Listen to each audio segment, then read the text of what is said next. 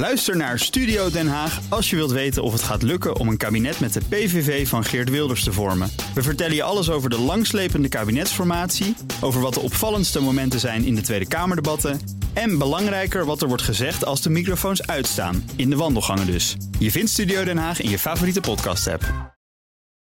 BNR Bouwmeesters wordt mede mogelijk gemaakt door Bouwend Nederland. De bouw maakt het. BNR Nieuwsradio. Bouwmeesters. Welkom bij BNR Bouwmeesters voor de bedenkers, bouwers en bewoners. Rijkswaterstaat, de grootste opdrachtgever van infrastructuurprojecten in ons land, wil binnen vijf jaar 250 kilometer dijk en 185 kunstwerken hebben versterkt. Daarvoor is elk jaar ongeveer 4 miljard euro beschikbaar. Maar krijgt Rijkswaterstaat dat wel uitgegeven, nu zoveel projecten stil liggen door stikstof en PFAS? En zijn er überhaupt nog genoeg projecten voor bouwers? En als ze dan gaan bouwen, zijn de risico's dan eerlijk verdeeld? Want daarover had branchevereniging Bouw Nederland de afgelopen tijd nog een appeltje te schillen met de dienst. Miljardenprojecten zoals de Zeesluis in Nijmuiden, de Zuidasdok in Amsterdam en de Via 15 bij Hoevelaken zijn voor de bouwers op een fiasco uitgelopen. Kortom, wat is de toekomst van Rijkswaterstaat? Het bouwprotest dit jaar had als motto: Nederland zit op slot. Politiek, trek het vlot. Maar gaat Rijkswaterstaat dit lukken? Daar praten we over met Michelle Blom, directeur-generaal van Rijkswaterstaat. Hartelijk welkom. Dankjewel. Goed dat u er bent. Ja, voordat we doorpraten over hoe Rijkswaterstaat de tij gaat keren in de grondweg- en watersector, willen we van onze gasten altijd eerst weten wat hun grootste bouwflater en grootste bouwsucces is. Hè? Ook wat je, wat je misschien hebt gezien onderweg of uh, uit eigen werk. Ja, nou wat ik uh, eigenlijk wel uh, erg vind in de bouwsector, en als Rijkswaterstaat maken we daar natuurlijk onderdeel van uit, is toch de onveiligheid. Hè. Deze sector staat toch bekend als de minst veilige sector om in te werken. En bij Rijkswaterstaat hebben we het motto dat we graag willen dat iedereen elke dag s'avonds weer thuis is, veilig.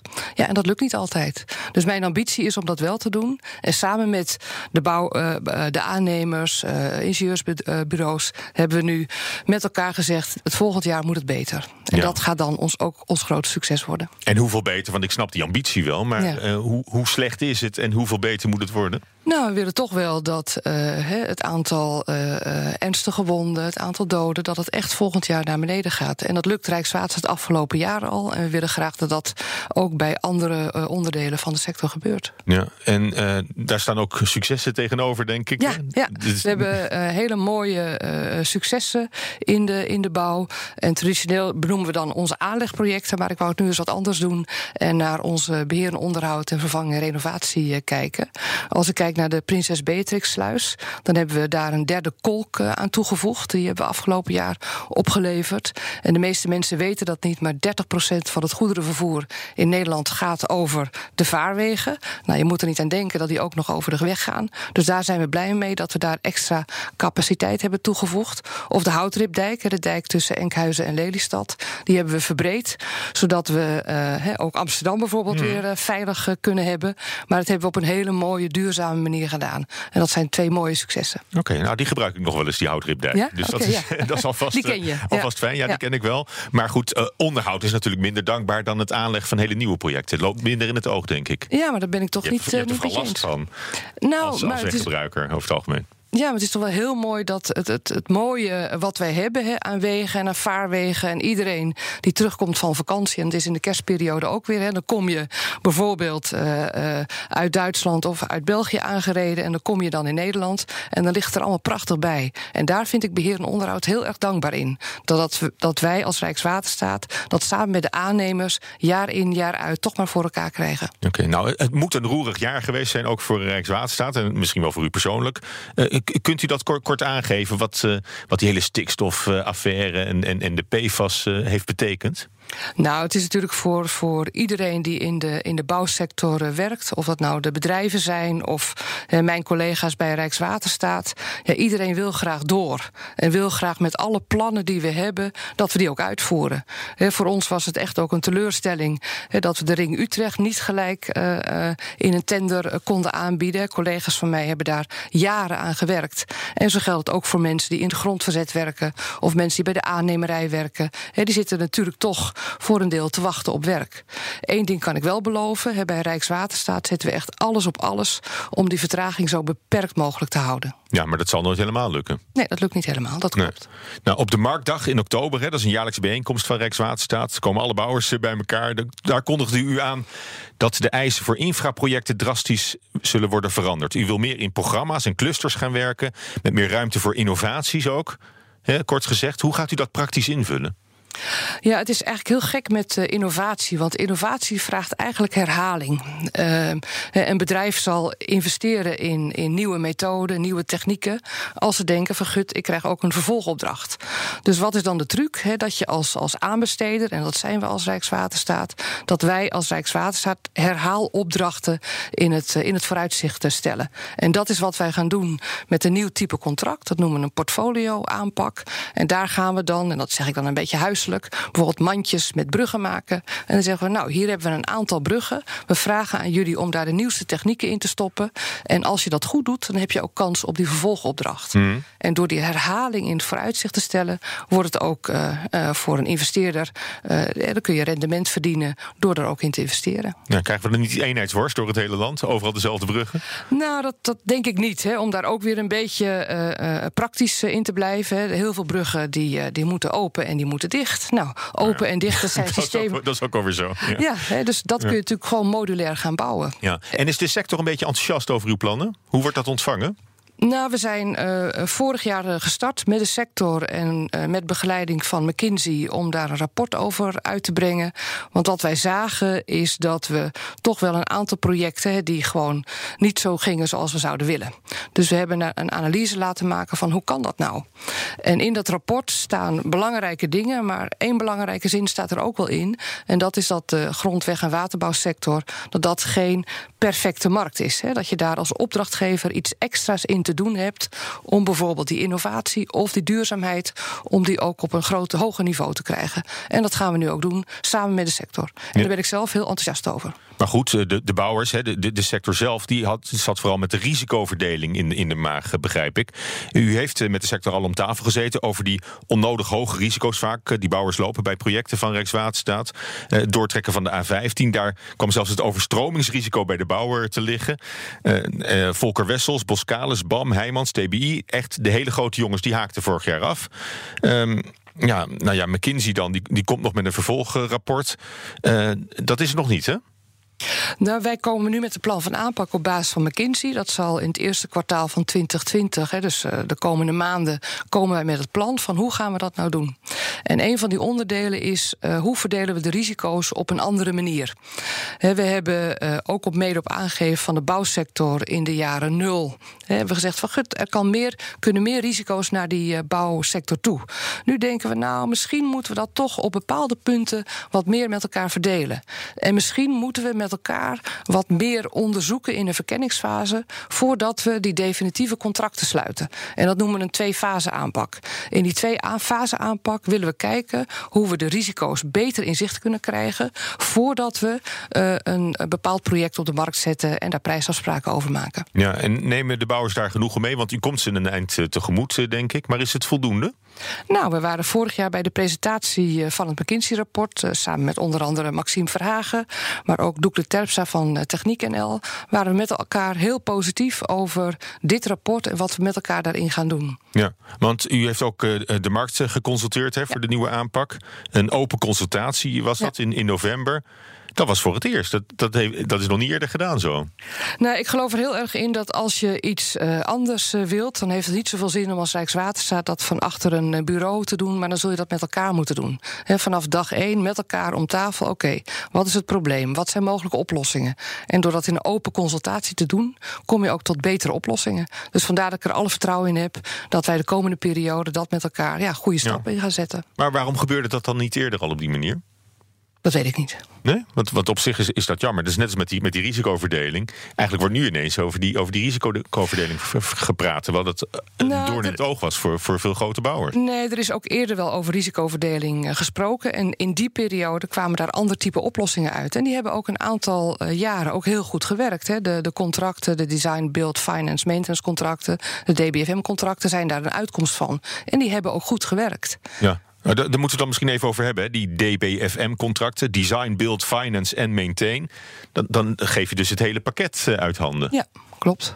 Ja. Want hoe, hoe gaat het in de praktijk? Hoe ziet dat er dan uit voor de bouwer? Nou, voor de bouwer betekent dat dat hij een, uh, een, een, langjarig contract uh, krijgt. Niet alleen om de aanleg te doen, maar ook om beheer en onderhoud te doen. En je ziet uit uh, studies, en dat zien we ook in het rapport van McKinsey, dat daar ook hele mooie resultaten mee zijn geboekt.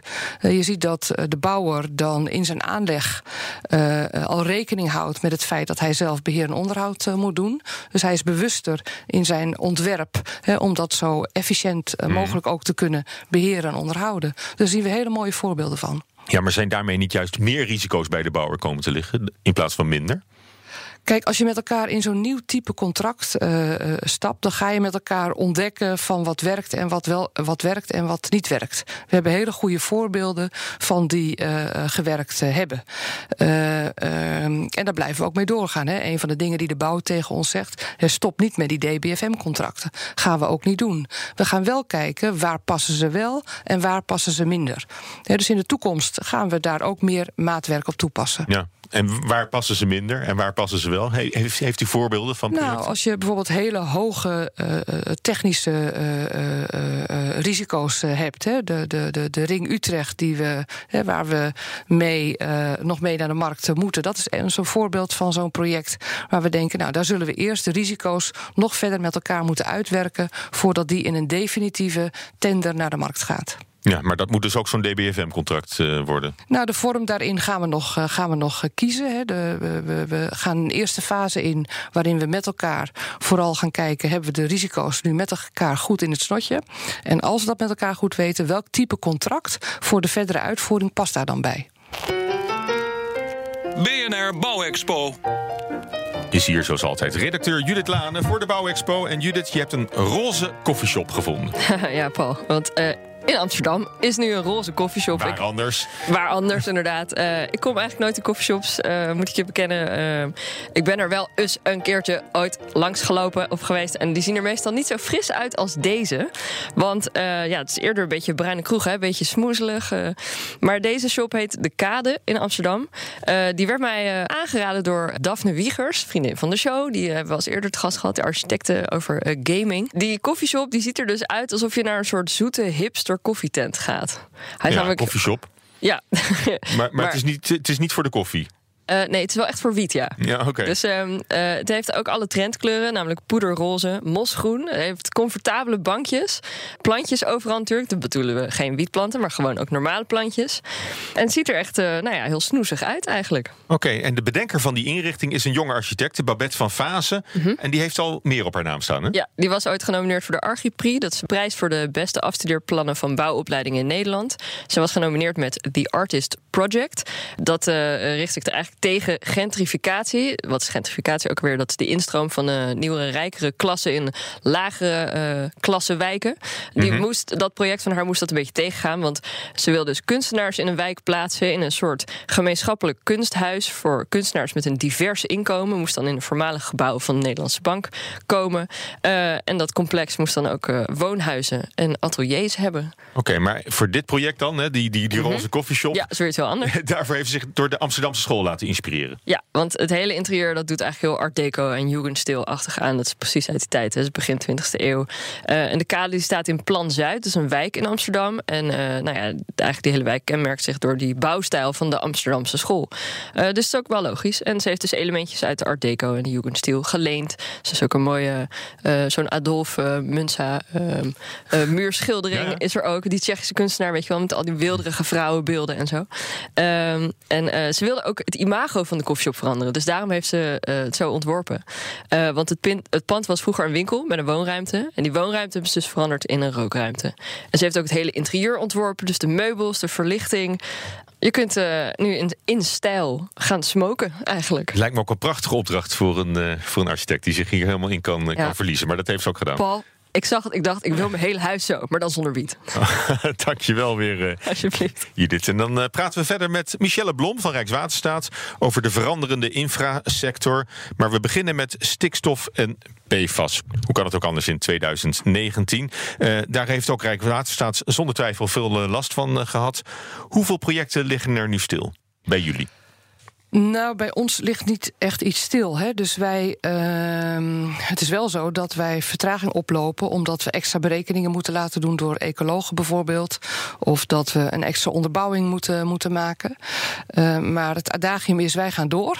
En dat, uh, en dat willen we ook graag. Ehm, dat willen we voor onszelf, maar natuurlijk ook voor de, voor de sector. Ook voor de bouwbedrijven, de grondverzetbedrijven. zetten wij echt alles op alles om zo snel mogelijk de boel weer vlot te trekken. Ja, maar ik, ik vraag het ook omdat uh, COBA had, uh, had berekend op basis van de inkoopplanning van november 2019 dat toch meer dan 50 projecten in de meerjarenbegroting, 30 infrawerken onzeker zijn. Vijf projecten zijn slechts uh, zeker. maar, maar jullie zijn het met die cijfers niet eens, hè? Nou, we hebben in de, in de, in, in, in de inkoopplanning aangegeven waar we nog niet de exacte data kennen. Maar het is iets anders dan dat het allemaal enorm niet of niet doorgaat of enorm vertraagt. En we willen graag helderheid scheppen over de data. Nou, dan moet je iets meer weten. En in dit geval moeten wij extra berekeningen doen, bijvoorbeeld door ecologen en allerlei studies. En dan gaan we de, de, de planning weer aanpassen. Ja, maar gegarandeerd is er nog niets dat die dingen allemaal gewoon doorgaan. In principe, ik bedoel, wij hebben geen opdracht om dingen te stoppen. Dus uh, wij gaan gewoon door. Oké, nou, nou heeft de politiek hè, om de stikstofcrisis te bezweren ook maatregelen aangekondigd die indirect, lijkt mij dan, enorme gevolgen kunnen hebben voor de infrastructuur. Namelijk de verlaging van de maximumsnelheid. Ik kan me voorstellen dat de eisen aan een, aan een weg of aan, aan, aan de doorstroming heel anders zijn wanneer iedereen 100 rijdt dan wanneer iedereen 130 rijdt. Ja, onze ontwerpsnelheid blijft 130, hè, want de norm blijft 130. Dus dat verandert uh, ook niet. Uh, het is natuurlijk wel zo dat je voor een deel misschien nieuwe berekeningen moet maken, omdat de daadwerkelijke gereden snelheid naar die 100 uh, gaat. Maar dat zijn die aanvullende berekeningen waar ik het net uh, over had. Maar wij hebben geen opdracht om dingen te stoppen, dus wij gaan gewoon door. Nou ja. En, en uh, 4 miljard euro, het bedrag viel al eerder in deze uitzending. Dat investeert Rijkswaterstaat voor de vervangingsopgave van de kunstwerken, bruggen, viaducten, tunnels. Kunt u dat geld wel uitgeven als er her en der zoveel projecten stil liggen? Nou, dat lukt uh, goed. Dus afgelopen jaar, uh, nou, de, die, uh, de definitieve cijfers voor dit jaar ken ik nog niet. Maar van vorige week zag het er goed, goed uit. Hè. Dus we putten uit wat wij uit moeten putten. Kijk, volgend jaar zullen wij echt wel met een bepaalde vertraging te maken hebben. Maar nogmaals, hè, wij zetten alles op alles om zo snel mogelijk de bol uit het slop te halen. En hoe de cijfers volgend jaar zijn, weet ik niet. Maar een heel groot deel daarvan zullen we echt wel uitgeven. Ja, want u zegt een bepaalde vertraging. En ik ja. vraag nog maar eens, heeft, heeft u enig idee hoe groot die vertraging dan is? Nee, dat kunnen we nu niet aangeven. Dat, dat, dat kan ik ook niet doen. Hè. Maar ik denk dat onze intentie is en onze ambitie. En daar, daar, daar zetten we ons echt op in. Daar ben ik ook trots op. Hoe mijn collega's dat dag in dag uit bij Rijkswaterstaat uh, doen. En die ambitie is uh, bij de bouwbedrijven niet anders. Om met elkaar zo snel mogelijk dit weer uit slop te halen. Ja. Maar één manier is om het vooral aan onderhoud uit te geven, lijkt mij dan, in plaats van aan de aanleg van nieuwe. Want voor onderhoud heb je geen nieuwe vergunning nodig, natuurlijk. Voor onderhoud uh, kunnen we daarin doorgaan. Hè. We, uh, en ook daar zul je natuurlijk, je, je, en dat doen we ook, hè, die, die aanbestedingen die gaan ook weer gewoon de markt op. Dat kan allemaal ook op uh, ons tendernet gezien worden. En voor aanleg, hè, ook daar proberen we natuurlijk toch wel weer het been bij te trekken. Ja. Maar hoe zorgt u ervoor dat de bouwers genoeg opdrachten krijgen om, om de machine te laten draaien? Ja, toch door, ja, ik blijf het maar even herhalen. Door toch met elkaar keihard eraan te werken. En met elkaar die berekeningen uit te voeren, die extra berekeningen die nodig zijn. Uh, daarvoor halen we echt alles uit de markt wat er te halen uh, valt. En zo proberen we die, die, die vertraging die er is, in ieder geval niet groter te laten worden. Ja. Tijdens de crisis, die alweer een paar jaar achter ons ligt natuurlijk, maar toen zag je dat veel bedrijven onder de kostprijs inschreven om, om aanbestedingen binnen, binnen te halen. Doet u er iets aan om dat te, te helpen voorkomen? Ja, daar maar, maar dat heeft de sector behoorlijk in de problemen gebracht. Ja, nou dat hoop ik heel erg dat dat niet uh, gaat gebeuren. En daar is ook ons samenwerkingstraject, hè, wat we uh, met het rapport van McKinsey, waar ik het net over had, uh, mee gestart zijn met de markt. Dat is ook echt niet de bedoeling. He, we hebben in het verleden daar ook wel remmen op gezet door bijvoorbeeld bodemprijzen in te voeren. Of soms pla plafondprijzen te verhogen. maar dat zou echt een verkeerde stap zijn van de sector. He, laten we met elkaar proberen de, de aannemerij gezond te houden houden. Want daar hebben wij ook als Rijkswaterstaat echt behoefte aan. Een gezonde markt, die hebben wij nodig om onze bouwprojecten te kunnen doen. Ja, want uh, prijs is uiteindelijk maar één aspect. Ja. Je hebt natuurlijk ook de, de innovatie, wat, wat als belangrijk speerpunt juist naar voren wordt, uh, wordt gebracht. Ja, precies. Dus dan, maar dan, kan je ook niet meer voor een, uh, voor een dubbeltje op de eerste rang zitten. Nee, maar kijk, voor ons is als allerbelangrijkste staat bij ons natuurlijk voorop dat wij al die netwerken die wij beheren, hè, of het nou het vaarwegennetwerk is, of de wegen of de dijken, hè, dat moet gewoon up to standard zijn. En daarvoor is nodig dat de bouwbedrijven ja, eerlijk werk voor eerlijk werk geld kunnen leveren. dat is altijd mijn motto: eerlijk werk, eerlijk geld. En voor die maatschappelijke opgaven. Ja, en daar staan we voor aan de lat als Rijkswaterstaat. Ja. Nou heeft uw eigen organisatie ook uh, heel hard uh, moeten bezuinigen. Tien jaar geleden alweer. Toen verdwenen meer dan 2000 banen. Daar zijn er maar 400 voor teruggekomen. Dus per saldo is het toch een wat, uh, wat slankere organisatie geworden. Om het positief te zeggen. Maar goed, er is ook kennis en kunde verdwenen waarschijnlijk binnen de organisatie. Die niet is, is, is teruggekomen. Dus nu worden adviseurs weer, weer, weer ingehuurd. Dat zijn voor een deel de mensen die eerder bij jullie zijn, zijn vertrokken. Hoe staat het nu met de kennis en kunde die Rijkswaterstaat zelf in huis heeft? Nou, gelukkig kunnen we het, het, de, de, aan wat wij, wat wij moeten, moeten, moeten kunnen. En het is natuurlijk ook zo dat de kennisvraag die we hebben ook veranderd is. Tien jaar geleden zaten wij bijvoorbeeld veel minder in de industriële automatisering dan waar wij nu in zitten. En gelukkig lukt het ons om daar echt mensen voor, voor aan te trekken. dus ook die kennisbehoefte die verandert door de jaren heen. En, maar gelukkig kunnen wij daar nog, blijkbaar nog steeds een interessante werkgever. En komen mensen graag bij ons werken. Ja, en komt er een moment dat Rijkswaterstaat zelf weer gaat ontwerpen en de bouwers laat bouwen? Om het even zwart-wit van elkaar te scheiden? Nou, we hebben een eigen ontwerpbureau eh, weer ingericht. En niet om dat over te nemen, maar wel om als eh, opdrachtgever in staat te zijn ontwerpen te beoordelen. Je kunt geen goede opdrachtgever zijn als je het werk zelf niet snapt. Nou, en, en, en die ambitie die hebben we zeker om het werk zelf goed te begrijpen wat wij in de markt zetten. En daar gaat ook het McKinsey-verhaal over. Als opdrachtnemer en opdrachtgever, dus Rijkswaterstaat en de aannemers met elkaar ben je verantwoordelijk om dat goede product te leveren. Ja, u, u bent nu uh, ruim twee jaar directeur-generaal bij Rijkswaterstaat. Wat zijn, uh, wat zijn uw plannen op de korte termijn? Of laat ik het anders formuleren. Wat is uw goede voornemen voor 2020? In mijn uh, functie als uh, DG uh, bedoel je? Ja, ook hoor. Mag ook persoonlijk. Nou, mijn ambitie is echt om de samenwerking met de markt die echt een boost te geven. Daar ligt echt mijn persoonlijke ambitie ook om dat goed te gaan doen. Omdat ik ervan overtuigd ben, als wij dat met elkaar goed voor elkaar krijgen, dat we dan mooie projecten kunnen maken waar de collega's binnen Rijkswaterstaat trots op zijn en waar de mensen die in de bouw werken ook trots op kunnen zijn. En daar zit mijn ambitie. Nou, daar kan ik u alleen maar heel veel succes eh, bij wensen. Hartelijk dank eh, voor dit gesprek. Michelle Blom, directeur-generaal van Rijkswaterstaat. En tot zover BNR Bouwmeesters voor 2019. Blijf luisteren, want in 2020 gaan we gewoon door. En tips kunnen naar bouwmeesters.bnr.nl of via Twitter @bnrbouw. Deze uitzending is terug te luisteren als podcast via de BNR-app en bnr.nl. Tot volgend jaar.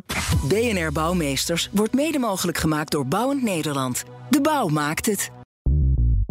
Bij BNR ben je altijd als eerste op de hoogte van het laatste nieuws. Luister dagelijks live via internet. Bas van Werven. En heel langzaam komt de zon op rond dit tijdstip. Je krijgt inzicht in de dag die komt op BNR, het Binnenhof in Nederland en de rest van de wereld. De Ochtendspits. Voor de beste start van je werkdag. Blijf scherp en mis niets.